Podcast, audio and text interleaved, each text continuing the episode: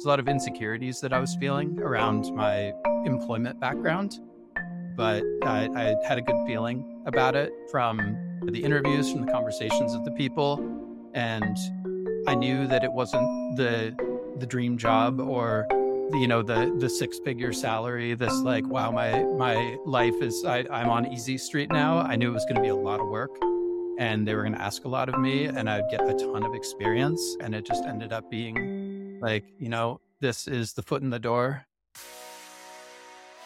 welcome to the junior jobs podcast where we interview recently hired junior developers to give you actionable job search advice relevant to today's job market for today's interview, I'm talking with AJ Krumholz, who was a carpenter and waiter before he got his first job in tech. Any questions you'd like me to bring up in these interviews, let me know in the comments below and I'll make sure to bring them up in future sessions. Our sponsor for today is David Roberts with Crushing Digital. They're offering our listeners 30% off their new video series called Standing Out in Tech, which covers every aspect of the junior developer job search. So make sure to check out the link in the show notes and enter the code JuniorJobs30, one word, at checkout to get your discount. Right, AJ, welcome to the show. Thank you for joining us. Thanks for having me. So, before we get into it, can you tell us a little bit more about your background and why you decided to get into coding?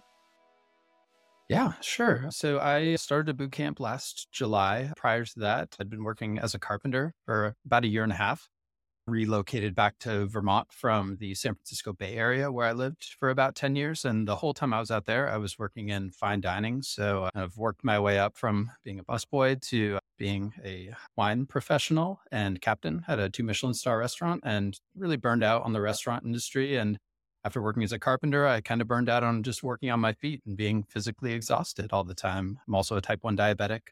So that kind of creates an extra few wrinkles uh, of more like physical exercise. I was dealing with a lot of low blood sugar episodes and I wanted to do something with my brain. And so uh, my sister had attended a boot camp, gotten a great job and loved her work. And, you know, we talked a little bit about what she did and why she liked it. And after doing a little bit of research, I said, Hey, I'll give it a shot. It's seven months, it's 90 hours a week. That's going to be a lot, but I could do this. And yeah, it, it ended up working out for me. I kind of got the job I wanted. I work hybrid. I have paid time off and health insurance for the first time in my life. A lot of great things came out of it. And yeah, I'm really happy with, with where I'm at right now. Very good. Congratulations on a successful transition. I love your example here, right? You came from a very physically demanding world and had no coding experience and even then, you were still able to be successful in, in a relatively short amount of time. So, con- congratulations on, on, making that happen. I know a lot of yeah. people are really intimidated when they haven't done a lot of like mentally demanding work in their past if they can be successful or not. But if you can do it, AJ, probably they can too. Absolutely. Yeah, absolutely. So, here at the Junior Jobs channel, we're all about the job search, right? So, let's talk about that then. How long did it take you to get your first job after graduating, and what resources, strategies, organizations helped you? Yeah, so I was actually one of the few people in my cohort, my, my group at the boot camp that was hired before graduation.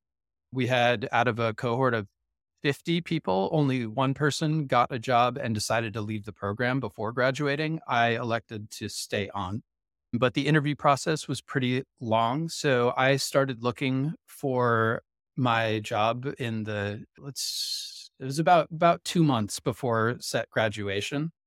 Put out a lot of applications that I heard nothing back from, but you know, got the experience, got got out of the boot camp like all code all the time mindset and into the like networking mindset into figuring out how LinkedIn worked into getting my profile looking good and working on my resume, which is which is really tough when you're coming from a non-technical background. You know, it's good to it's good to show, you know, that you have boot camp experience on there, but without a tech job in there, it's really hard. And you know, your your tech stack doesn't look like it's big enough or you don't know enough things. There's a lot of there's a lot of insecurities that I was feeling around my employment background.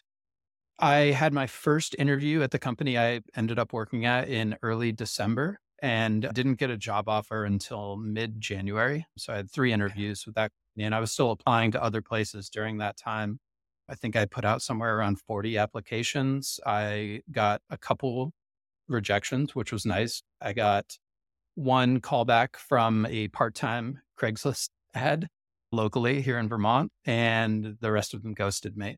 So it's pretty typical of like the ratios. I was just lucky that, uh, you know, a local company decided to take a chance on me. It was a, a personal connection, a friend of a friend, a friend Stacy and her boyfriend play Dungeons and Dragons at our regularly hosted game at the office I now work at. They also host Magic the Gathering tournaments that she attends. So she happened to be there one night. The, the CEO was there and he mentioned that they were looking to hire a new developer. And she was like, I know someone who's in boot camp right now who lives just up the way. And so I think, you know, luck played a part, knowing someone who knew someone who worked in tech, which, you know, is a, a privilege in and of itself.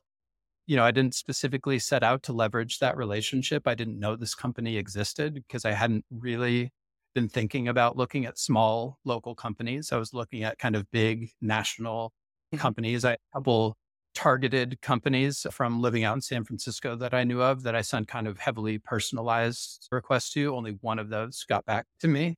And it was a diabetes tech company that was kind of my like pie in the sky, absolute dream job. But it was, it was not a junior job. And it, it was, it was mm-hmm. one that I kind of specifically went after on the website. It was not something that was posted. And I got a really nice rejection letter.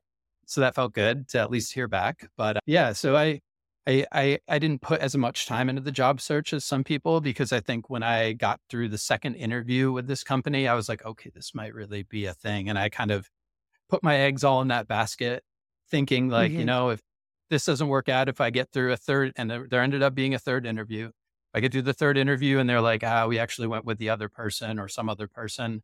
It's like, you know, I can go back to the grind. But I, I had a good feeling about it from the interviews, from the conversations of the people and I knew that it wasn't the the dream job or the, you know the the six figure salary. This like wow my my life is I, I'm on easy street now. I knew it was going to be a lot of work, and they were going to ask a lot of me, and I'd get a ton of experience. And I really liked everyone that I had met there, and it just ended up being like you know this is the foot in the door that I need. This is like a really great company it's small, it's local. Most of their clients are local businesses and nonprofits. Mm-hmm. I feel like I'm making the world a worse place when I go into work. The the the staff is relatively diverse for Vermont, which is a notoriously non-diverse state. And so, you know, it's a non-diverse industry historically. So that felt good. It felt like I wasn't just going into an office with a bunch of people who looked like me and have the same interests as me. There were there were a lot of things about that process and the people I met along the way where I was like, okay, yeah, like this, this, this works for me. And yeah. That's that's a great great example. There's a lot of lot of things to call out there that I want to make sure get highlighted. Right, you mentioned was sure you're not getting that dream six figure salary. A lot of developers I know that I've talked to say things like I know my worth, and then they'll say no to an offer because it's not as high as they want. And really, I would suggest you don't know what your worth is because you've never done this professionally before, right? And the employer at least sees you as a risk because they don't know if you can do this professionally. There's a lot that goes into working as a team in a structured corporate environment that's outside of the realm of the actual skills of being a software engineer. So I would suggest you get the first offer, you're grateful for it, work your butt off, keep working hard, doing your best, and then, you know, second, third job down the road. But when you have some experience under your belt and some evidence of what you can do, then you can pursue some of the more high paying, aggressive roles that are more aligned with your, your long term goals.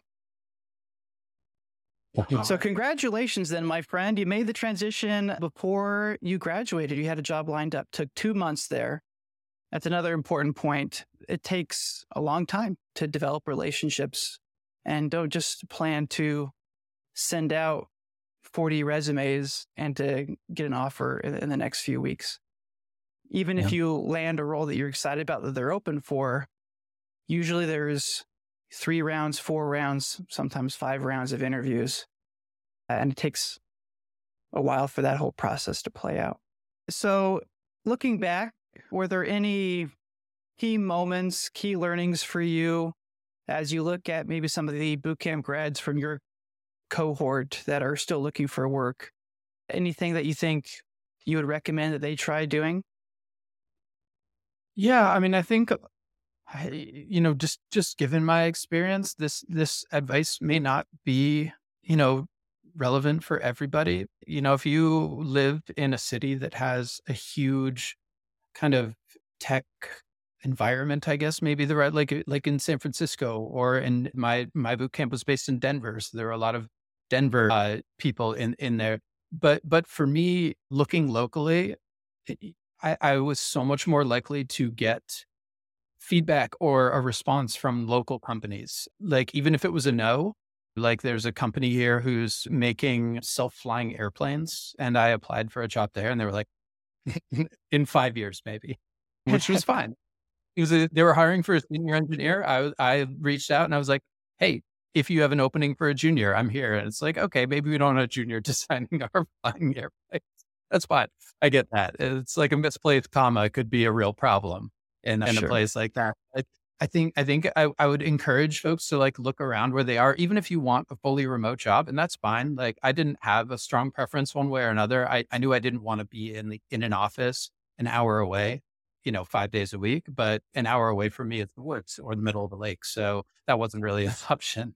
But yeah, look look look around in your local town or your local city, especially if you're somewhere remote. You know, the, these big companies they're getting 500 applications for a junior position and you never know like you never know who's you know your local university one of one of my friends from boot camp is it took a job doing wordpress development there and it's like it's not what he went to boot camp to do to work on a wordpress website but it's it's time you know with your fingers on the keyboard getting paid for it you're paying off your loans. Yeah. There's there, there's a lot out there that's kind of outside the paradigm of like you know tech companies that end with ly there's there's a lot out there in the world that you know you might just not think about or might not be well advertised or you know mm-hmm. maybe is willing to open up a position for someone who's local who's willing to be in the office two or three days a week because you know the other people you're competing with are far away and so if you're in kind of like a small like tech backwater like vermont kind of is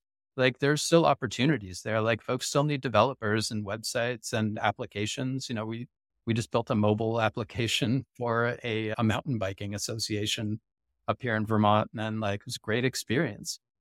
There's a lot of competition for the remote roles. And there's not a lot of uh, competition for the in office roles. And as a junior developer, you need to find ways you can differentiate yourself in any way that you can.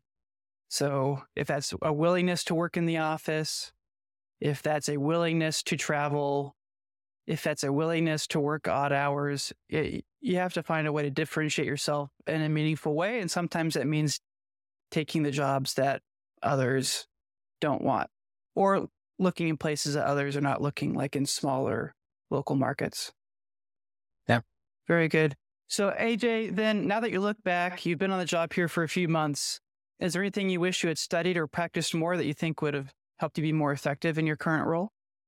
The things that have come most valuable to me uh, are not specific technologies. It's things like how to read documentation and how to develop a familiarity with a new framework, like where to start, like what are your entry points, like how does routing work? Is does this do like mo- model view controller pattern, or is there something else going on here? for backend engineers like me, like what is the ORM, the object relation manager like? Um, mm-hmm. Those kind of things are way more important. It's it, it's like it's like no matter what language you speak, like learn how verbs work, like learn which way is like up and down. Like there there's and and I wish I knew more of those things before because it I I took a job in a brand new language. It wasn't I I learned Ruby in my boot camp. I now work in PHP. I learned Rails correspondingly. I now work in Laravel with a whole bunch of attached frameworky stuff on there. JavaScript, I don't love, but it never goes out of style. So It would have been nice to be able to understand what the front end folks are doing a little bit better. It takes me a while to parse JavaScript. Learn your Git commands. I wish I knew more about things like Rebase. I, I, I came out of bootcamp with a very strong Git foundation. It was something I made a point to talk about a lot in the interview process. And it is such a massive part of the job that, like, it doesn't really matter what language you're working in. If you know how to use Git well and you're organized and your workflow is proper, it's a huge asset as a developer. Yeah, no matter what language you are, eh, everybody's using Git. Yeah, and like be comfortable with it, like be fluent in it, and and talk about that in your interview process. Like when you get that interview, like it, I have to imagine that's a huge thing, just in terms of like collaboration styles. Like how do you work with other people? It's like yeah, I know how to use Git, and I do it really well, and I'm flexible. And so if you your company wants to use it in a certain way, I'm able to adapt to that. And you um, see my Git commit history in my portfolio for for examples. Yeah, yep. Absolutely. Yeah, I like to think you mentioned the, the, the verbs, the grammar, right? When you pick up a new language or new framework, I, I typically think as long as I know a basic folder structure, organization of components, as long as I know how to navigate between widgets, pages, what have you, as long as I know how to make an HTTP request and do local storage. I feel like once I have like those four mastered, okay, you got 80% of the struggle is is learned and then it's just kind of executing on that and Googling as you need from there. Yeah. Absolutely. Well, AJ, thank you for the time. Really appreciate the conversation. It's all the time we have for today. So thank you to all that are listening, and we will catch you all next time. Thanks for tuning in to the Junior Jobs Podcast. We hope you found today's interview helpful as you navigate your own job search in tech. If you enjoyed the show, please remember to like and subscribe as that helps us reach more developers in need. And don't forget to check the show notes for details on today's sponsor and other job search services that we provide. Thanks for listening and have a great day.